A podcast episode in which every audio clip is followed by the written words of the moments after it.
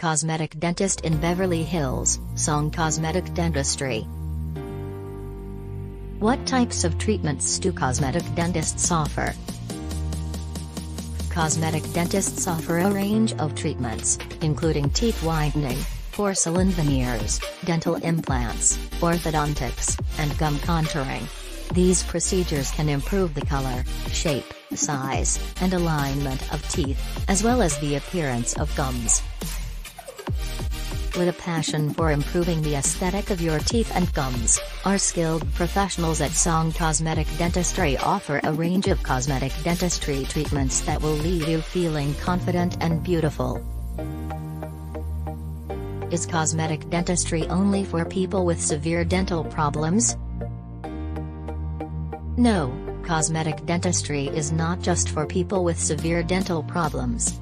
Many people choose cosmetic treatments to improve minor imperfections or enhance the overall appearance of their smile.